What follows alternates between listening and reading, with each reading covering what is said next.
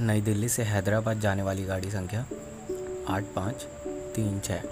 एक घंटा देरी से आएगी। वंशी के पास स्टेशन के आराम घर में बैठने के अलावा कोई विकल्प नहीं था।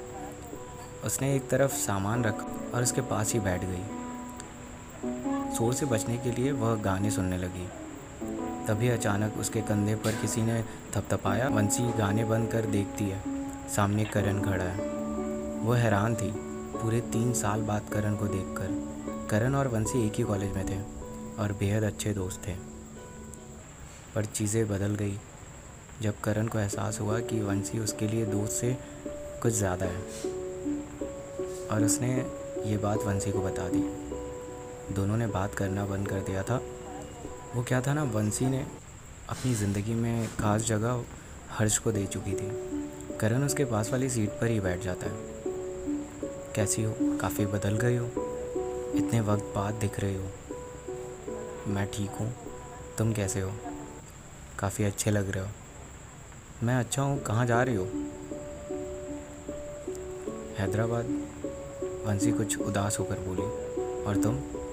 जयपुर जा रहा हूँ घूमने। तुम भी घूमने जा रही हो? या कोई काम से? जॉब का ट्रांसफ़र कराया है। भागना चाहती हूँ यहाँ से।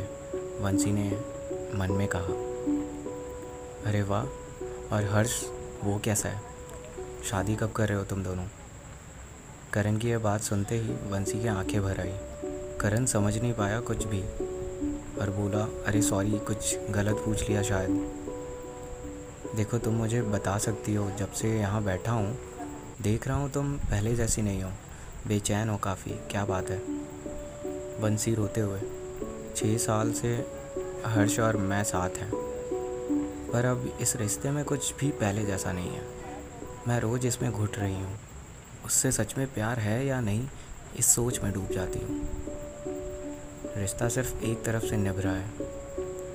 वो ना बात करना चाहता है और ना ही मिलना। कभी कभी तो लगता है वो छोड़ चुका है इस रिश्ते को। उसके साथ होकर भी मैं अकेली हूँ। इसलिए बस भाग रही हूँ इन सबसे।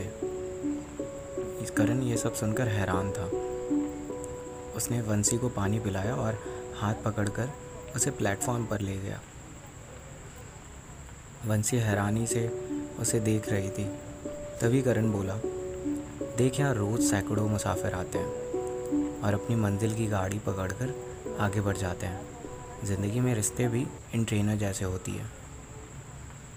कुछ मंजिल तक पहुँच जाती है और कुछ मंजिल तक पहुँचाने के सफ़र में बीच में उतार देते हैं।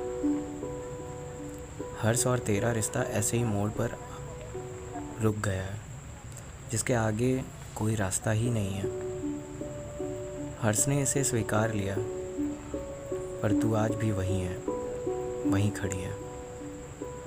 एक ऐसी ट्रेन के इंतज़ार में जो शायद अब कभी नहीं आएगी।